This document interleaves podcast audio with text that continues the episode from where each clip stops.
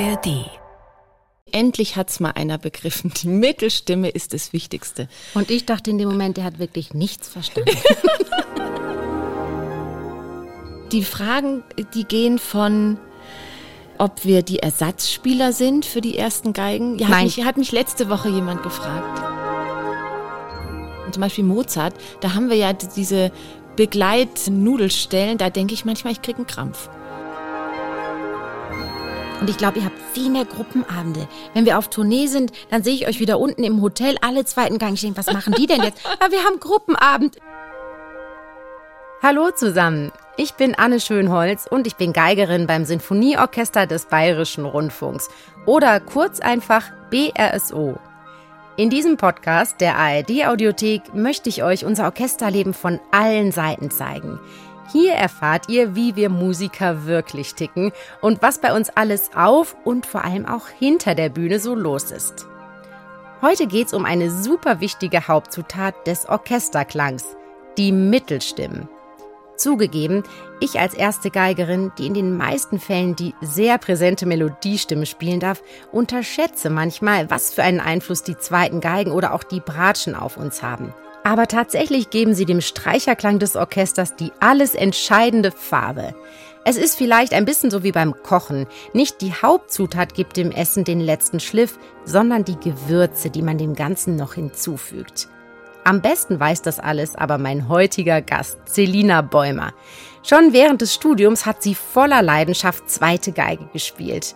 Gemeinsam mit ihr spreche ich darüber, was zweite Geigen besser können als die ersten. Wir klären, was in einem chaotischen Orchester eigentlich der Schlüssel zu einem harmonischen Miteinander ist. Darin sind unsere zweiten Geigen im BRSO nämlich wahre Meister. Und wir haben noch einen ganz wichtigen Tipp an alle Dirigenten und Dirigentinnen, der sie sofort zum Liebling des Orchesters macht. Also, ich wünsche euch ganz viel Spaß beim Hören. Sedina, ich freue mich, dich zu sehen, mal außerhalb der Proben. Schön, dass du da bist. Herzlich willkommen. Ja, danke. Das Vergnügen ist ganz auf meiner Seite. Wir sind heute wieder im BSO-Container und zwar bei echt hochsommerlichen Temperaturen und stehen auch kurz vor Beginn unserer Sommerpause des BSO. Celina, wie sieht's aus? Was machst du im Sommer? Hast du schon Pläne? Ja, ich bin so der Planungstyp. Ich gehe ganz viel wandern. Mhm. Dann fahren wir auch noch nach Südtirol und in die Toskana. Also wir bleiben relativ nah an München dran eigentlich. Alles mit der Familie? Ähm, nein. Ich weiß schon, worauf du hinaus willst. Ich hab's nur so Nein, munkeln ja, genau. hören. Ähm, wandern gehe ich tatsächlich einmal auch mit Kollegen. Mhm. Ähm, aus, der, aus meiner Gruppe mit Bettina und Kay. Und das haben wir letztes Jahr zum ersten Mal gemacht und haben festgestellt, wir sind ein ganz gutes Wanderteam. Super, also ein Wanderteam aus den zweiten Geigen. Das genau. klingt nach einer richtig guten Atmosphäre bei euch ja. in der Gruppe. Dazu will ich heute unbedingt mehr wissen. Heute geht es sowieso um die zweiten Geigen. Unser Thema heute ist Hilfe, ich spiele nur die zweite Geige. Ja, Celina, etwas provokativer Titel, aber sind wir mal ehrlich, viele denken einfach immer, dass alle unbedingt erste Geige spielen wollen, aber das stimmt ja wohl gar nicht. Dem gehen wir heute mal auf den Grund. Und bevor wir ins Detail gehen, gibt es eigentlich Momente, Celina, in denen du denkst, boah, zweite Geige spielen ist der absolute Hammer und ich möchte wirklich nichts anderes machen. Welche Momente sind das? Du ganz ehrlich, jetzt komme ich ins Schwärmen. Ich finde, der zweite Geige ist der viel schönere Aufgabenbereich als die ersten. Also es ist viel vielfältiger, viel schöner. Die zweite Stimme ist oft so interessant und spannend. Also die Abwechslung ist das, die was Abwechslung du so magst? und tatsächlich die zweite Stimme finde ich interessanter, weil nicht so platt kann ich jetzt nicht sagen, natürlich, aber eine Gegenstimme hat oft viel mehr Charakter. Also ich bin totaler zweite Geigenstimmen-Fan. Und da fällt mir ein, letzte Woche haben wir ja mit Christian Thielemann Bruckner gespielt. Mhm. Und irgendwann sagt er zu uns, Ihre Stimme ist ja die wichtigste, weil Sie haben ja die Mittelstimme. Und ich dachte, endlich hat's mal einer begriffen. Die Mittelstimme ist das Wichtigste. Und ich dachte in dem Moment, der hat wirklich nichts verstanden. ja, weil die Mittelstimme, was ähm, gut, natürlich, wer kein Musiker ist oder wer sich nicht auskennt, denkt jetzt, was ist eine Mittelstimme? Das ist ja zwischen dem Bass und der Melodiestimme, also jetzt mal ganz grob vereinfacht, die Mitte. Da spielen ja nicht nur wir, da spielen auch meistens die Bratschen mit uns. Wenn man jetzt ein reines Streicherensemble hätte, bei den Bläsern gibt's ja auch ganz viele Mittelstimmen. Aber die Mittelstimme hat, würde ich sagen, zwei Hauptaufgaben. Das erste ist, wir entscheiden ja über die Harmonie. Zum Beispiel jetzt, wenn du einen Dreiklang nimmst, Dur oder Moll, wer entscheidet es? Die Mitte. Also bam, bam, bam oder bam, bam, bam. Wir entscheiden, ob es Dur oder Moll ist. Mhm. Das ist mhm. vielen, glaube ich, gar nicht so bewusst. Natürlich in einem Orchesterstück, was irgendwie vielschichtig komponiert ist, ist es nicht ganz so simpel, gell? Aber, Aber häufig ich, ist es, glaube ich, wirklich diese ähm, entscheidende harmonische Funktion Tatsächlich, auch. Selbst wenn es nicht stimmt, ich fühle mich immer so, wie als würde, wie als würden wir entscheiden. Das ist, ähm, würde ich mal sagen, das eine Grundgerüst. Und dann entscheiden wir auch oft übers Tempo haben die ersten Geigen vielleicht noch gar nicht so festgestellt. Oh, aber, oh doch, mhm. ihr seid oft zu langsam. also wenn du zum Beispiel einen Walzer nimmst, eins, zwei, drei, eins, zwei, drei und die eins ist halt, wann sie kommt und zwei, drei entscheiden ja wir, ob wir es langsam machen oder schnell. Also eigentlich der Dirigent natürlich, aber wenn wir spielen würden jetzt eins, zwei, drei, dann hast du keine Chance mehr. Du musst spielen, wie wir das Tempo vorgeben. Das ist interessant, weil wir ja oft denken, ja, die ersten Geigen, die führen immer alles mhm. bloß, weil wir das Melodische als so führend empfinden. Aber das ist ein ganz wichtiger Aspekt. Eine eigentliche Führung gibt es ja auch rhythmischerseits. Und da sind ja. wir, wie du sagst, total an euch gebunden. Ja, genau. Und das ist wirklich manchmal schwierig. Wir kommen ja gleich auch noch auf die Sitzweise, wo wir im Orchester sitzen. Ja. Und ihr sitzt uns manchmal gegenüber und dann hören wir uns schlecht. Mhm. Und ich glaube, das hat tatsächlich manchmal diesen Effekt, dass wir euch als so spät empfinden und wir denken, warum können wir unsere Melodie Melodie nicht im Fluss spielen.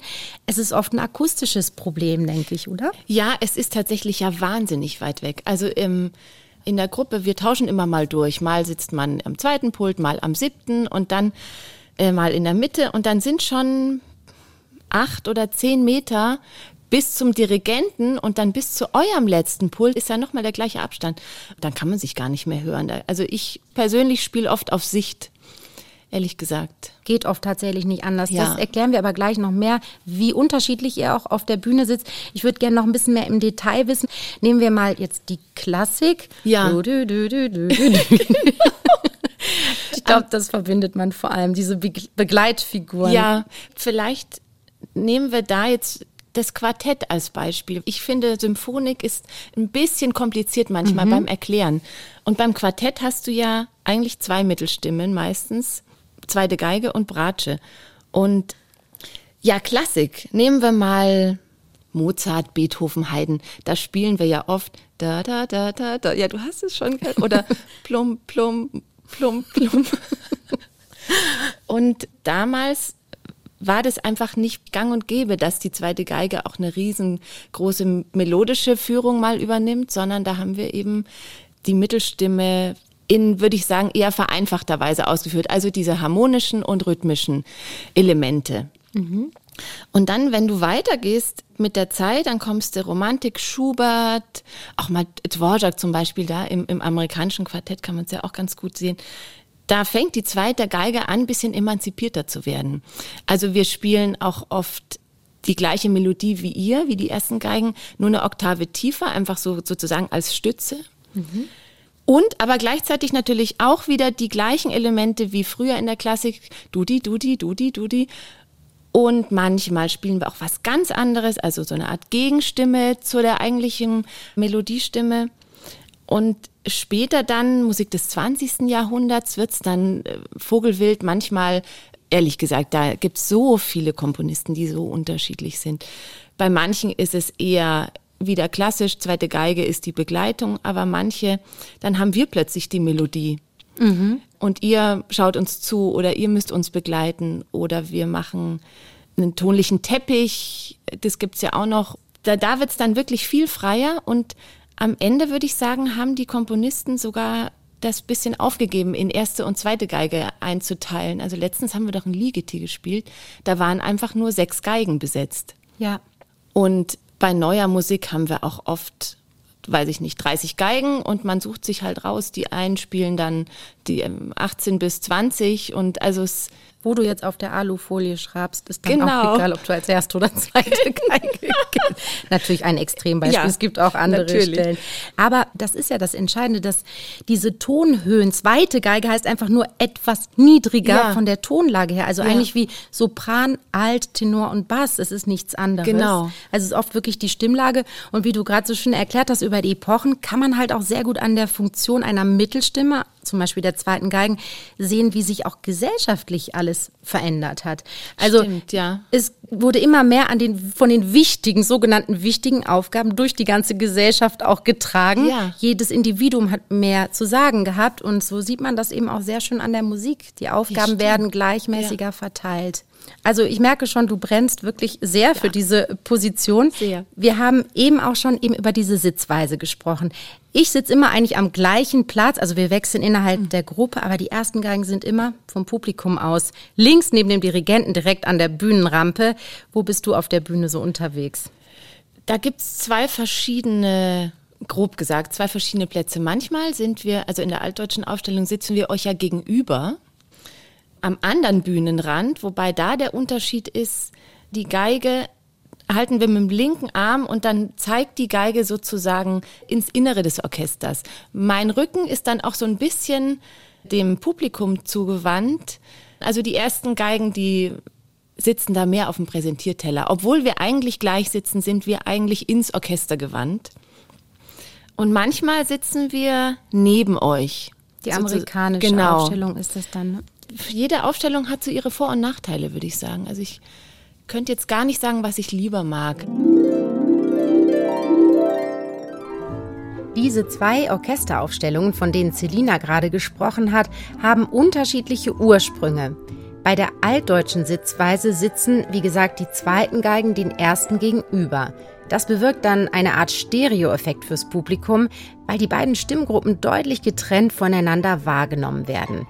Komponistinnen und Komponisten von der Wiener Klassik bis hinein ins 20. Jahrhundert hatten diese Sitzordnung im Kopf und haben für diese komponiert. Die amerikanische Sitzordnung kam dann erst viel später auf, vermutlich im Zuge der neuen Aufnahmetechnik in den 1920er Jahren. Für die Aufnahme mit einem Mikrofon war es zumindest damals sinnvoller, die höheren Streicher, also die Geigen auf der einen Seite zu positionieren und die tieferen Streicher auf der anderen Seite. Vielleicht ist es auch für den Dirigenten so etwas übersichtlicher, denn er kann die Partitur dann so lesen, wie die Streicher auch sitzen, nämlich von links nach rechts, erste und zweite Geige, Bratsche, Cello, Kontrabass. Und erste und zweite Geigen sitzen nun sehr nah beieinander und können einfacher zusammenspielen, ohne so eine zeitliche Verzögerung. Auch das ist natürlich für Konzerte und eine professionelle Aufnahme super wichtig. Wenn du aber dann an so unterschiedlichen Orten sitzt, du sitzt ja auch mal weiter vorne in der Gruppe und Ja. weiter hinten. Was Ja. war denn jetzt so der extremste Platz? Ich meine, du hast mir mal gesagt, du saßt schon irgendwie so halb in den Ja. Bläsern. Ich kann es mir eigentlich gar nicht Der vorstellen. extremste Platz, das war letztens, waren wir in der Isar-Philharmonie und da saß ich hinter dem Tubisten. Das ist nicht dein Ernst. doch. Aber gab es nicht genug Platz? Die Bühne ist gab eigentlich recht einfach- groß. äh, Die Bühne ist recht groß, aber wir waren da so lang gezogen und unser Los ist auch oft, dass wir so ein bisschen rumgeschoben werden. Mhm. Weil natürlich die ersten Geigen, äh, bin jetzt fies, die würden immer sagen, ja, so kann ich doch nicht spielen, ich bin doch hier die Hauptrolle. Und ähm, bei uns heißt immer, na ja, ach, dann schieben wir euch mal nach da oder nach da. Aber ehrlich gesagt, verstehe ich es ja auch. Also ich glaube, das hängt tatsächlich sehr vom Saal ab. Extrembeispiel ist ja immer Musikverein in Wien. Oh ja, schrecklich. Da habe ich auch schon die Piccolo-Flöte im. Ohr Ja, gehabt. das ist furchtbar. Das ist wirklich, also Ja. zum Sitzen und akustisch wahnsinnig anspruchsvoll. Da sind die Gruppen oft wirklich völlig schräg sitzend. Genau. Aber dass es jetzt bei einer relativ normalen Bühne in der Isar-Philharmonie manchmal schon so ist, dass du hinter der Tuba sitzt, das ist absurd. Ja, also das war einfach tatsächlich, weil wir so viele waren. Und es waren auch ganz viele Bläser, die müssen ja auch irgendwo sitzen. Das war extrem, aber es war auch irgendwie witzig. Wir haben da so für uns gespielt, weil man hört tatsächlich, das kann man sich nicht vorstellen, man hört die anderen dann nicht mehr von der Gruppe. Ich gucke ja da fast dann nicht auf den Dirigenten, sondern auf den Konzertmeister. Das hören die Dirigenten vielleicht gar nicht so gern, aber da weiß ich dann, wenn er sich bewegt, kann ich mich auch, dann weiß ich, ich bin genau zeitgleich. Du hast eben auch von der tieferen Tonlage gesprochen, in der ihr meistens spielt. Ist das was, womit du dich klanglich wirklich auch besonders gerne identifizierst? Ich muss sagen, ich liebe es einfach sehr hoch auf der Geige zu spielen. Ich liebe dieses silberne, helle und natürlich auch dieses gesungene, was wir oft an Stimmmaterial haben. Kannst du dich gut mit dieser Stimmlage identifizieren? Ich spiele viel lieber tief. Vielleicht liegt es an meiner Geige, die klingt auf der G-Seite am schönsten. Mhm. Ja, das spielt auch eine Rolle, Ja, natürlich. also da kann ich gar nichts so viel tun. Die, sie klingt einfach in der, auf, auf der G-Seite, das ist ihre liebste Lage. Lustig. Dann ist es doch wirklich wie eine Stimmlage, auch der man sich irgendwie Ja. sehr zugehörig fühlt. Aber wie du sagst, das Instrument spielt wirklich eine große Rolle. Bei mir zum Beispiel funktioniert die G-Seite nicht so gut. Voller Wölfe, das sind so Töne, die sehr Mhm. schwer ansprechen. Und ich leide ehrlich gesagt oft, wenn wir da auf die G-Seite hochgezwungen werden. Steht da manchmal als Anweisung, bitte ganz oben auf der G-Seite spielen. Ist wirklich schwer, wenn das Instrument da nicht zufriedenstellend liebe funktioniert. so ganz sonor. Dann bist du Ja. wirklich am richtigen Ja. Ort. Hilfe, ich spiele nur die zweite Geige, ist heute unser Thema. Und wir haben aber ja gerade festgestellt, dass man das durchaus mit großer Leidenschaft machen kann, dass es auch echt spannend ist, zweite Geige zu spielen. Aber trotzdem ist das Image der zweiten Geige so, dass sie weniger wichtig oder weniger wert sozusagen ist als die erste. Ist also ein totaler Quatsch. Celina, wie oft wurdest du trotzdem denn schon mit so einem Image der Degradierung konfrontiert? Ehrlich gesagt, ganz oft. Ich kann den Leuten auch nicht böse sein, weil wenn man sich irgendwo nicht auskennt, dann muss man ja fragen. Und die Fragen, die gehen von, ob wir die Ersatzspieler sind für die ersten Geigen. Ja, hat Nein. mich, hat mich letzte Woche jemand gefragt. Ganz Selina, das ist nicht dein Ja. Ernst. Ach, ihr seid die Ersatzbank. Wir sind die, so, genau, wir sitzen auf der Ersatzbank.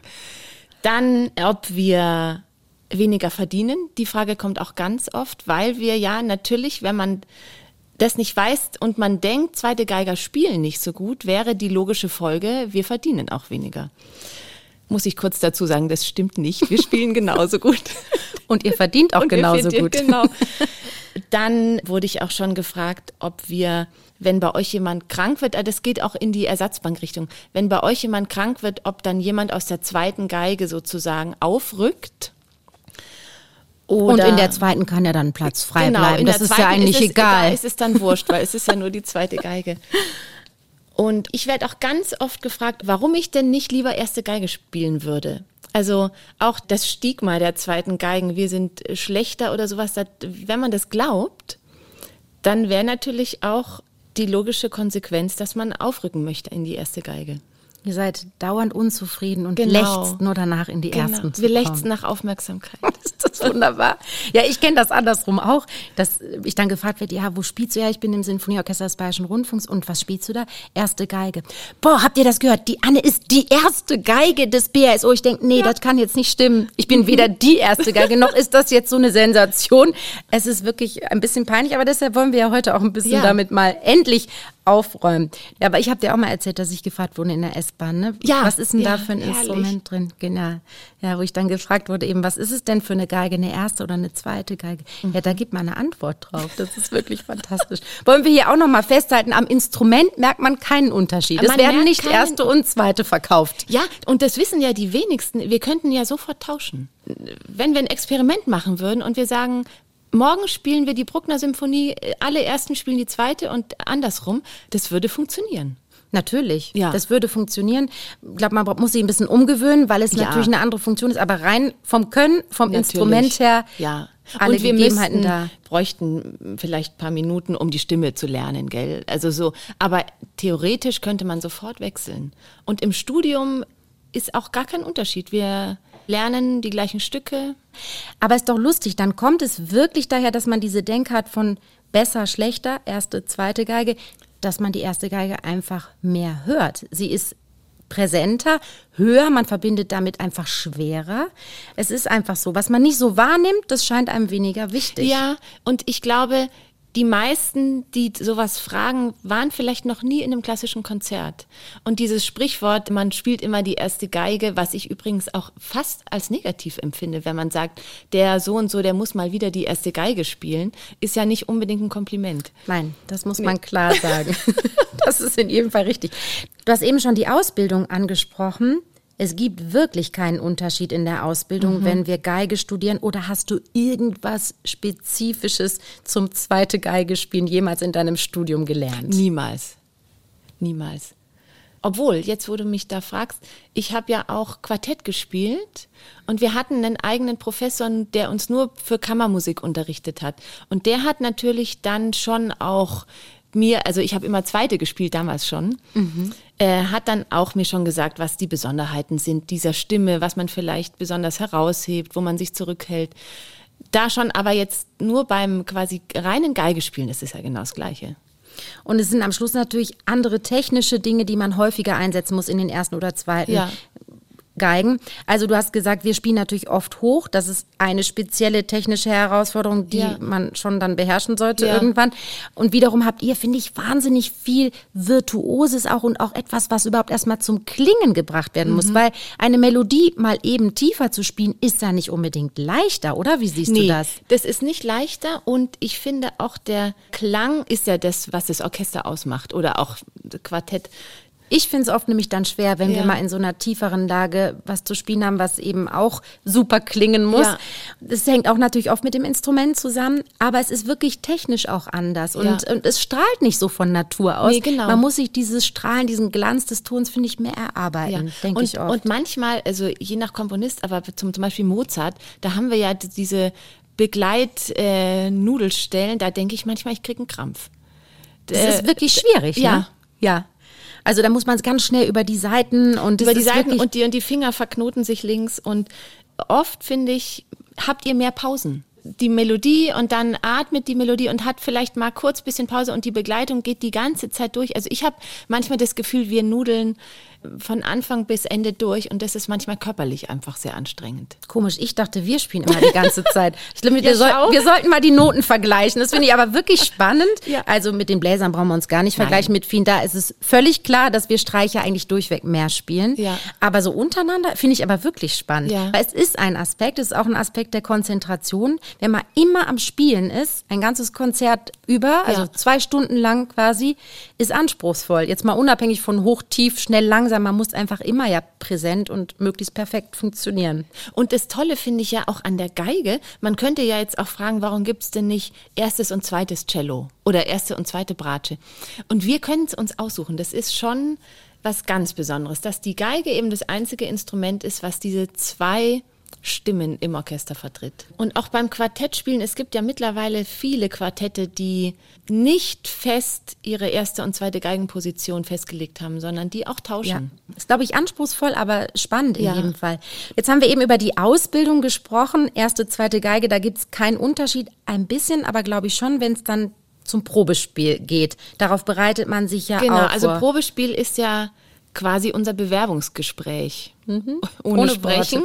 genau, ohne Worte. Und da gibt es dann ganz kleine Unterschied bei erster und zweite Geige. Gibt ja drei Runden, meistens. Erste Runde spielen wir genau das Gleiche, spielen wir alle ein Mozart-Konzert. In der zweiten Runde spielen wir alle genau das Gleiche, ein romantisches Konzert. Und dann kommen eben die Orchesterstellen, wo man die Stellen ja spielt der Geigenstimme, in die man rein möchte. Aber auch da man glaubt es kaum, sind ganz viele Stellen aus der ersten Geige. Ja, bei uns aber nicht aus der zweiten Geige. Ihr sollt dann ja auch mal, mal was Schweres spielen. Wäre doch mal interessant. ja. Die können auch auf der G-Seite spielen. Ja, genau. Was aber der Beweis trotzdem dafür ist, dass es vom Niveauanspruch völlig egal ist, ob man sich für eine erste oder zweite Geige bewirbt, finde ich immer sehr exemplarisch bei den Berliner Philharmonikern. Denn die Ausschreibungen bei den Berliner Philharmonikern heißen einfach, wir suchen eine Geige, eine Tutti-Geige. Ja. Das heißt, man fährt dahin und hat überhaupt keine Ahnung, wenn man gewinnt, ob man in den ersten oder zweiten landet. Würdest du so ein Probespiel machen? So, ich finde es ja speziell tatsächlich. Also ich weiß immer gerne vorher, was ich kriege. Super.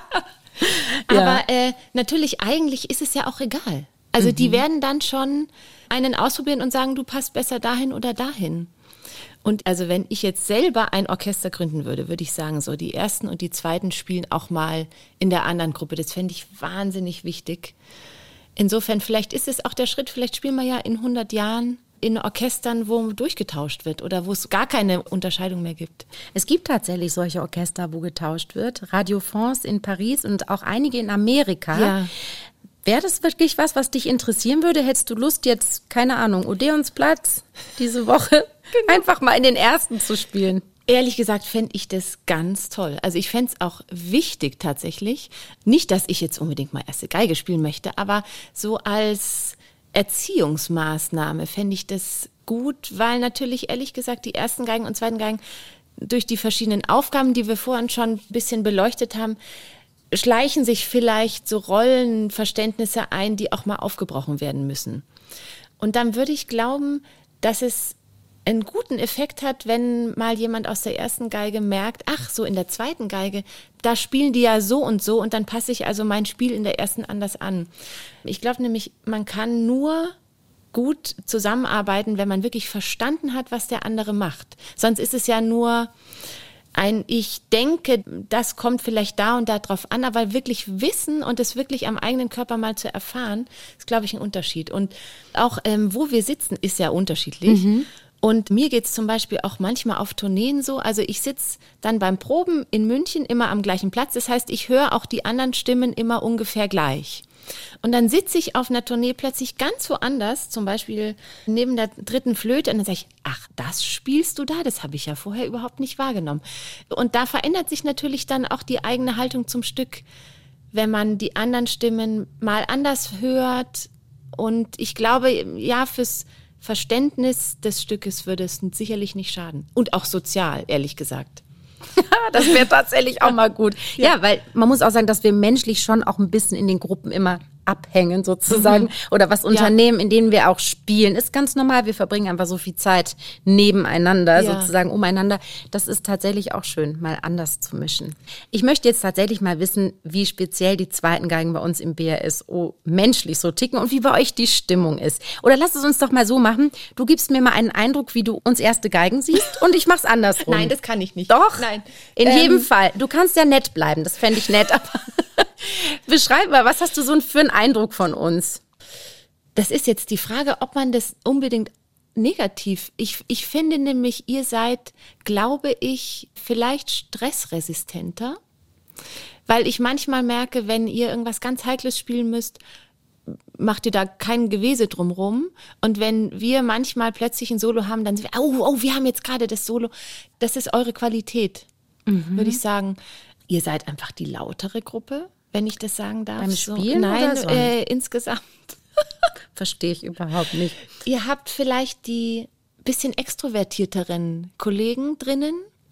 Obwohl man natürlich ganz ehrlich, man kann jetzt nicht sagen, die erste Geige an sich und die zweite Geige an nee, sich. Nee, bei uns. Wir sind ja, das würde ich in ja jedem Fall auch sagen, alle sehr, auch bei uns anders. in der zweiten Geige. Wir haben ja alle Charaktere vertreten. Also die Dominanten, die leiseren, die Extrovertierten, die Introvertierten, die, die nichts von sich preisgeben, die, die alles immer sagen. Also es ist ganz unterschiedlich, aber ich würde sagen, von der Gruppenstimmung her sind wir eher die harmoniebedürftigeren. Eine gemeinsame Freundin von uns hat ja auch gesagt, ihr seid die Gänseblümchengruppe. Ja, die Blümchengruppe. Nicht Gänseblümchen, Blümchengruppe. Der ist das zu viel Harmonie. Die Diese Freundin sitzt auch bei mir in der Gruppe. Genau. Den ersten Tatsächlich, ich glaube, wir lieben das auch ein bisschen, ja. wenn es mal hackt und wenn man auch mal seine Meinung sagt und es durchaus mal knallt. Ich würde auch ehrlich sagen, wir haben sicherlich die gleichen Probleme, aber wir machen nicht so viel Wind drum mhm. und ihr vielleicht mehr. Und ich glaube, ihr habt viel mehr Gruppenabende. Wenn wir auf Tournee sind, dann sehe ich euch wieder unten im Hotel, alle zweiten Gang. Ich denke, was machen die denn jetzt? Ja, wir haben Gruppenabend. Ich denke, um Gottes Willen, zum Glück mache ich heute was anderes. Wir gehen auch gerne miteinander essen. Ja, ihr, also, und ihr geht äh, auch wandern, ihr macht alles, ihr macht ja. Kochabende. Oh ja, das war ein legendärer Abend. Wir haben eine Kollegin, die Angela, die kocht auf Sternenniveau. Ja. ja. Und hatte dann die Idee, dass wir als Gruppenabend bei ihr alle zu Hause ein mehrgängiges Menü kochen. Also es war wirklich wahnsinnig nett. Wie sah das dann aus? Ihr habt wirklich zusammen gekocht oder hat sie gekocht und ihr habt euch unterhalten? Nein, wir haben wirklich zusammen gekocht. Also sie hat natürlich den Löffel in der Hand gehabt. Sie hat gesagt, wer was machen muss. Ich habe die Petersilie gezupft zum Beispiel. Und es waren so viele Gänge und so viele Aufgaben, dass wirklich jeder was gemacht hat. Und dann konnte man auch mal sich mit einem Bier kurz eine halbe Stunde auf die Terrasse setzen. Aber wir haben tatsächlich alle gemeinsam gekocht und danach haben wir alle gemeinsam unser Menü verzehrt. Und sag mal, an solchen Abenden geht es dann immer ums Orchester oder habt ihr auch andere Themen? Das würde mich jetzt mal interessieren. Ich würde fast sagen, es geht ganz selten nur ums Orchester. oh. Zum Beispiel bei, bei Abenden oder auch Mittagessen, wenn wir uns treffen, reden wir über Persönliches. Die Musik steht da gar nicht so im Vordergrund und man hat ja die Kollegen sowieso die ganze Zeit um sich. Da muss man ja dann nicht auch noch in der Freizeit drüber sprechen. In jedem Fall, aber es passiert so schnell. Dann Es gibt einer ein passiert schnell, Stichwort, ja. was gerade an dem Tag nach einer Probe Ja. einen beschäftigt und dann zieht sich das durch den ganzen Abend. Ja. Also zusammen gekocht haben wir noch nie. Wir machen natürlich auch Gruppenabende. Ich würde dir aber recht geben mit deiner Sicht auf unsere Gruppe. Hm, sind schon starke Charaktere da, bei euch auch, aber bei uns sind sie ein bisschen lauter. Genau, ihr seid eher so die Löwen, wo jeder mal mitbrüllen muss. Und ich muss oft so lachen, wenn, wenn es so Proben gibt, wo jeder bei uns wieder irgendeinen Kommentar abgibt zu einer Anweisung des Konzertmeisters oder des Dirigenten. Und dann gucke ich so zu euch rüber, schweigen. Ich denke, was, was, was, haben die? Wieso regt die das jetzt nicht auf, was der Dirigent gesagt hat? Keine, also schon, ihr seid wirklich disziplinierter, aber es ist ja auch lustig und ganz klar zu sagen, in jedem Orchester ist so eine Gruppendynamik anders. Ne? Das ist jetzt Ja. bei uns so, das Ja. kann im Nachbarorchester schon vollkommen Natürlich. anders aussehen. Selina, du hast wie manche Kollegen von uns im BRSO vorher schon mal eine Stelle in einem anderen Orchester gehabt, nämlich im Orchester des Staatstheaters am Gärtnerplatz hier in München. Das ist aber ein Opernorchester und du warst dort tatsächlich in den ersten Geigen. Wie war es denn damals für dich dort in der ersten Geigengruppe? Du, das war auch der Fall, dass ich mir das gar nicht rausgesucht hatte. Da war eben eine erste Geigenstelle vor und ich dachte, ah ja, das ist doch genau mein Ding. Oper liebe ich einfach. Ich probiere es einfach mal. Und dann hatte das geklappt und schwupps war ich dann in der ersten Geige. Ich fand's ehrlich gesagt genauso schön wie auch jetzt in der zweiten, weil man, äh, man gewöhnt sich ja an die Aufgabe, die man hat. Allerdings im Opernorchester ist es auch noch mal ein bisschen was anderes. Das gesamte Orchester ist ja eigentlich die Begleitung für den Sänger. Das heißt, auch in der ersten Geigenstimme kommen viel Begleitmelodien vor und man kann es nicht so ganz vergleichen mit einer ersten oder zweiten Geige im Symphonieorchester. Wie also, viele Jahre waren das eigentlich? Das waren vier Jahre. Mhm, also du bist wirklich schon da wirklich eingetaucht. Das Ja. waren nicht nur ein paar Monate, Ja. sondern du hast es wirklich kennengelernt. Genau. Und vorher war ich in der Akademie von den Philharmonikern. Da war auch der gleiche Fall wie bei uns in der Akademie, dass wir getauscht haben. Also ich habe durchaus schon ab und zu erste Geige gespielt gehabt. Also es war nicht ganz neu für mich. Würdest du denn zweite Geige auch gerne in einem Opernorchester spielen? Man muss sagen, das ist schon noch mal was anderes als im Ja. Symphonieorchester. Kannst du Also, es ein bisschen beschreiben? Ich muss gestehen, ich glaube nein. ja, aber was ist der so Unterschied? laut du hast sagen. es auch erlebt. Es ist also, es kommt auch sehr auf die Komponisten drauf an. Aber wenn ich jetzt eine klassische Mozart-Oper nehme, da spielt die zweite Geige die ganze Zeit D-Seite, G-Seite. Das ist einfach wahnsinnig anstrengend, weil ja der Winkel deines Oberarms ist ein anderer. Du musst irgendwie den Arm mehr heben. Stell dir vor, eine dreieinhalbstündige Oper, die ganze Zeit den Arm oben halten, das ist einfach wahnsinnig anstrengend. Ich finde musikalisch die Stimmen herrlich. Könnte ich eintauchen und würde nichts lieber machen, aber diese körperliche Belastung ist einfach im Symphonieorchester nicht ganz so, weil wir auch wir haben natürlich auch viel kürzere Stücke. Wir spielen dann äh, eine Dreiviertelstunde und dann haben wir wieder Pause und in der Oper dieses lange, dauernde DG-Seiten spielen, das ist schon anstrengend. Aber ich glaube, die Kollegen aus der Oper, die würden jetzt wahrscheinlich auch sagen, nein, es gibt doch nichts Schöneres als diese Begleitstimmen in der Oper. Also vielleicht je nachdem, woran man sich gewöhnt.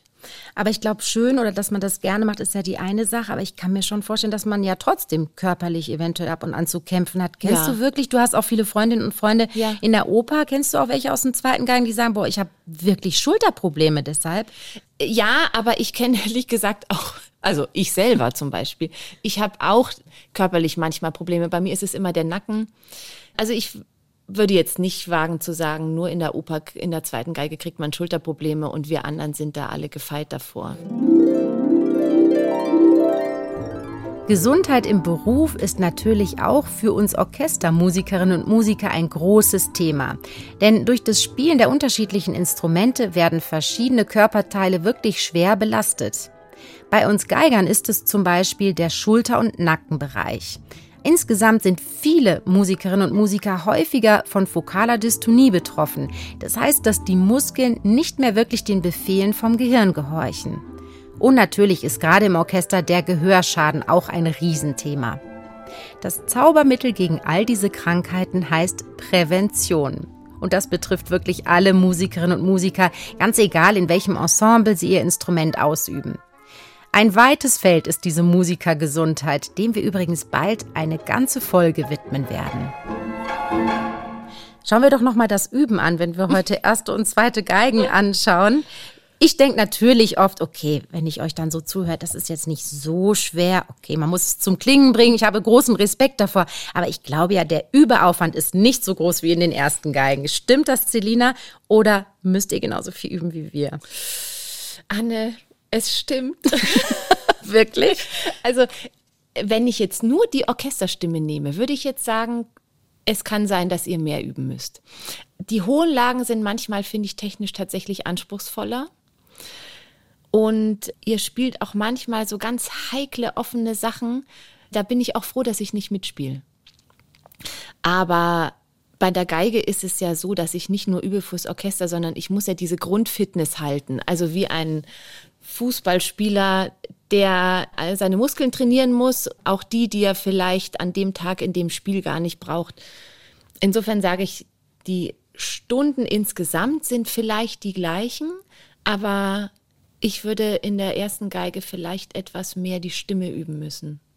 Zum Beispiel Silvesterkonzert sind doch klassisch diese äh, Walzer. Ja, genau. Ja, oh, da ist ein, das ist ein gutes Beispiel. Riesenunterschied. Genau. Und wenn ich mir da so unsere Walze angucke, das ist eine Seite, Pause, plum, plum, Pause, plum, plum. Und mehr ist es nicht. Das heißt, ich muss da wirklich gar keine Minute dafür üben.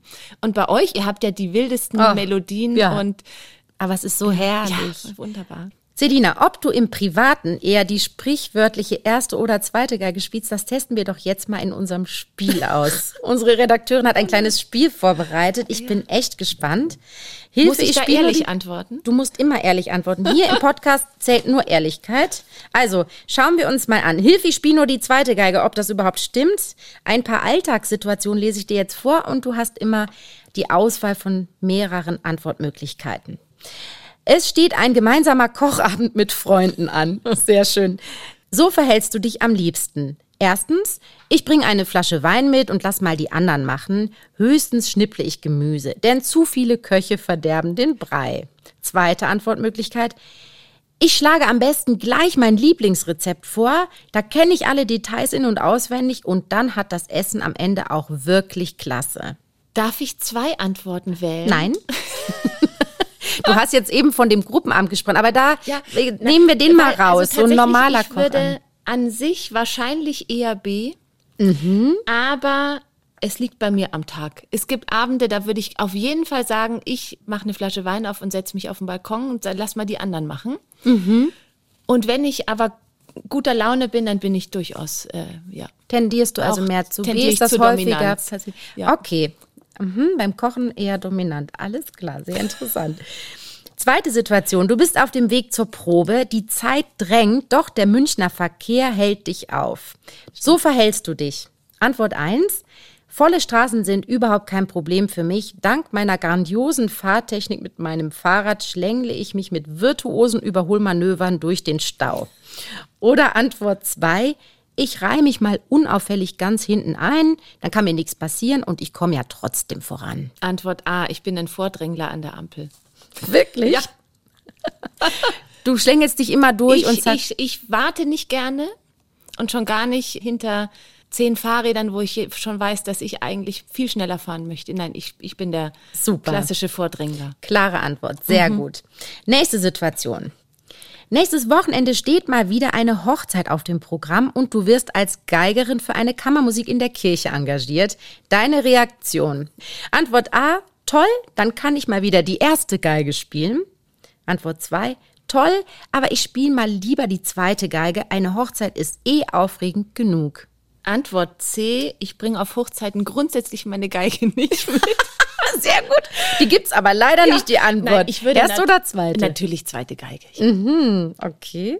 Da ist es dann doch ganz klar. Zum Beispiel, wenn wir auch Kammermusik spielen, ähm, das ist ja dann privat ausgesucht, freiwillig und dann sage ich immer, ich möchte aber bitte zweite spielen. Ist tatsächlich da ja, auch in der Kammermusik so, ja. deine Leidenschaft. Stichwort Urlaubsplanung. Lustig, wir hatten heute eigentlich mhm. alles schon angesprochen. Das denkst du dir dabei?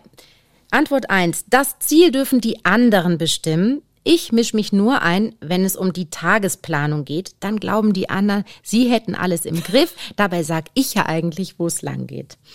Zweite Antwortmöglichkeit. Den Urlaub plane ich am besten selber komplett durch, damit wir nur die höchsten Berge besteigen und an den schönsten Stränden liegen.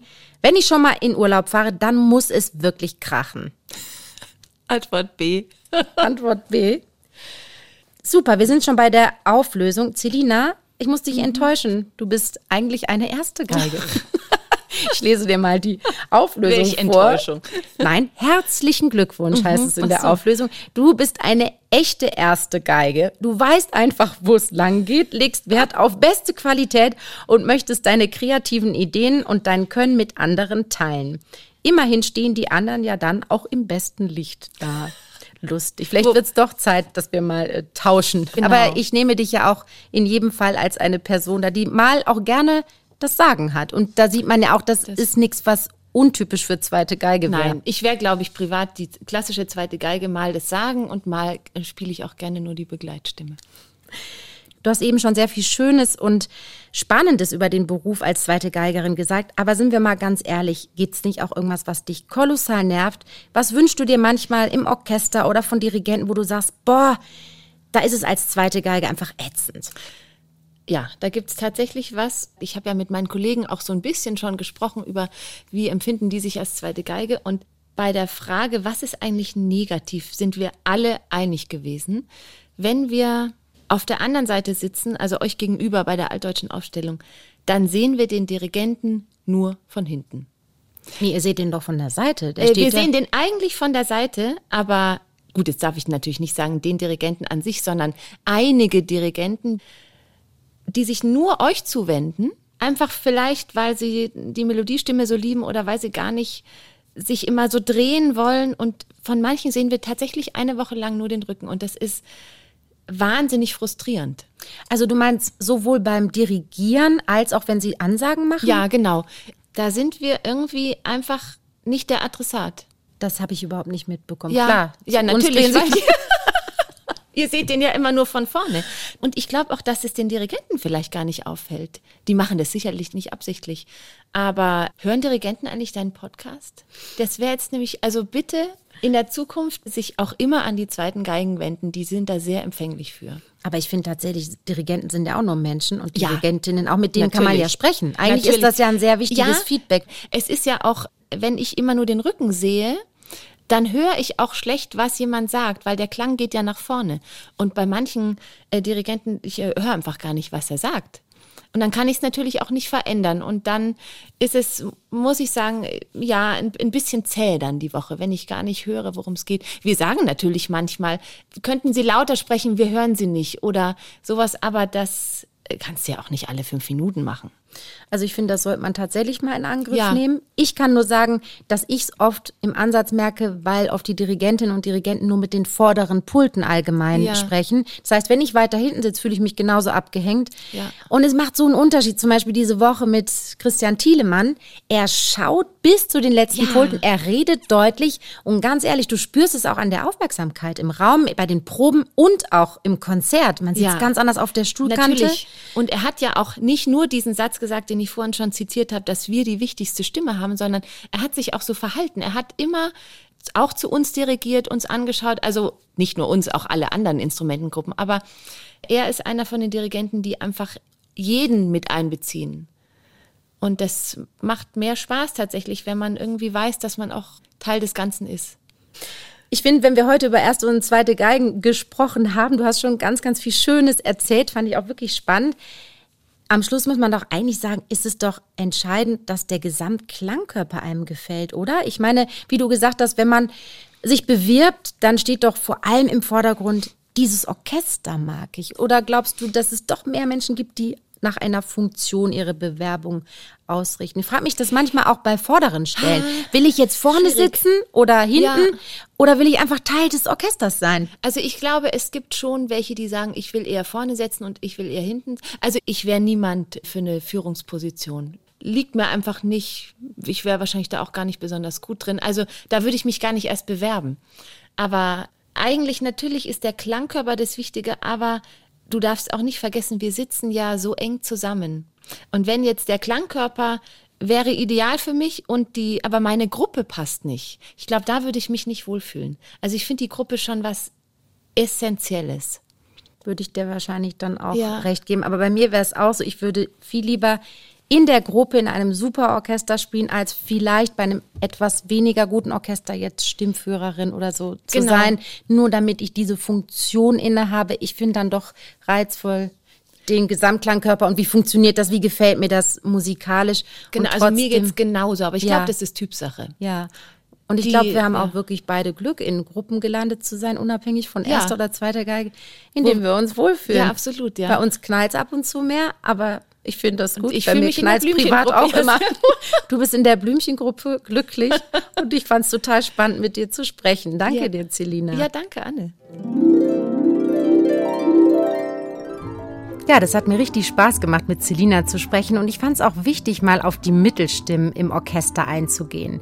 Vielleicht geht es euch auch so und wenn ihr das nächste Mal im Konzert seid, schaut und hört ihr vielleicht ganz besonders auf die zweiten Geigen. Jetzt bin ich aber mal gespannt, was unser Chefdirigent Sir Simon Rattle über die Mittelstimme im Orchester zu sagen hat. Hallo Sir Simon, hier ist Anne. Hallo Anne. Sir Simon, viele Leute denken ja, dass die ersten Geigen die wichtigen sind und dass die zweiten halt auch da sind. Was ist denn aus Ihrer Sicht als Dirigent die Funktion der zweiten Geigen? You know, when I was a young musician, the Amadeus Quartet, the great old quartet, was still playing a lot, and I used to go to see them wherever I could. And uh, the Siggy, the second violin, he gave a talk to a group of musicians about the second violin, and he said, "Look, in a quartet, it's really interesting. So this is all like a bottle of wine. The cello, it's the bottle." And it, everything sits on that. It's important. It's the foundation the first violin, it's like the label, it's what everybody buys, it's what makes it expensive. But the truth is, second violin and viola, we're the wine. So there's a most brilliant, brilliant comment. And of course, he's right. Ja, danke, Sir Simon. Das ist wirklich ein großes Kompliment an die Mittelstimmen. Aber es kommt ja auch tatsächlich von einem zweiten Geiger aus dem Amadeus-Quartett. Ja, wenn wir ersten Geigen sozusagen nur das Etikett der Weinflasche sind und das Cello der Boden, zweite Geige und Bratsche dann der Wein sind, hm, ja, da können die sich wirklich drüber freuen. Vielen, vielen Dank jedenfalls zu Simon und bis bald. Thank you.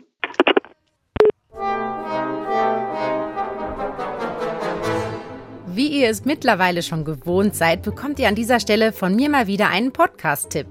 In dieser Folge haben wir euch ja unter anderem auch gezeigt, dass ein gutes Miteinander am Arbeitsplatz das A und O ist. Wenn euch das Thema interessiert, dann empfehle ich euch den Psychologie-Podcast Die Lösung von Puls. Dort wird zum Beispiel auch geklärt, wie wir selbstbewusster kommunizieren oder wie wir aufhören, uns ständig mit anderen zu vergleichen. Einfach mal reinschalten in den Psychologie-Podcast Die Lösung in der App der ARD-Audiothek und überall, wo es Podcasts gibt. Und wenn ihr denkt, ja, wann soll ich das denn alles hören? Ich bin noch nicht mal mit allen Podcast-Folgen von Schönholz durch. Dann seid beruhigt. Unser Podcast geht jetzt erstmal in die Sommerpause. Da habt ihr wirklich genug Zeit, euch nochmal alle Folgen anzuhören. Mit Schönholz, dem Orchester-Podcast, machen wir dann im Herbst weiter und bis dahin freuen wir uns natürlich weiterhin über eure Fragen, Themenvorschläge oder auch über euer Feedback. BRSO in die Suche eingeben und dann findet ihr uns. Und wenn euch der Podcast gut gefällt, abonniert ihn gerne, erzählt davon euren Freundinnen, Freunden und Bekannten und lasst mir gerne auch eine gute Bewertung da. Das wäre fantastisch. Einen schönen Sommer wünsche ich euch und bis zum nächsten Mal. Eure Anne Schönholz.